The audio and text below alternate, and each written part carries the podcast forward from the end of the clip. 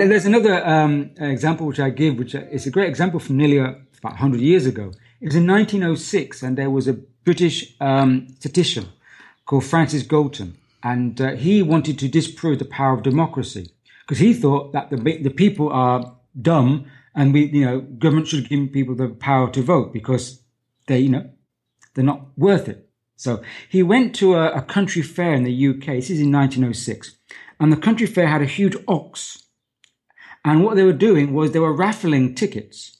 You pay a penny, you get a ticket, and on the ticket you guess the, you write down your guess of the weight of the ox.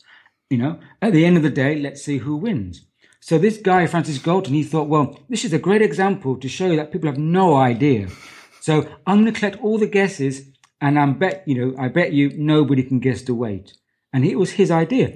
And he was right in that none of the guesses were anywhere close to the weight of the ox.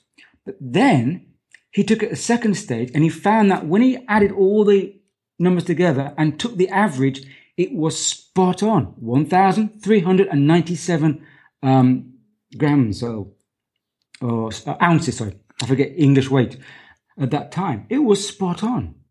So like no one knew individually, but everyone knew together. That's incredible.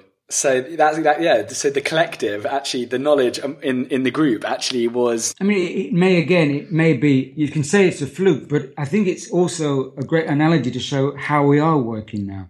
Is that there's so much in, so much coming through as being together that you know, being together, being a mass is no longer a derogatory thing. It's it's a thing of empowerment.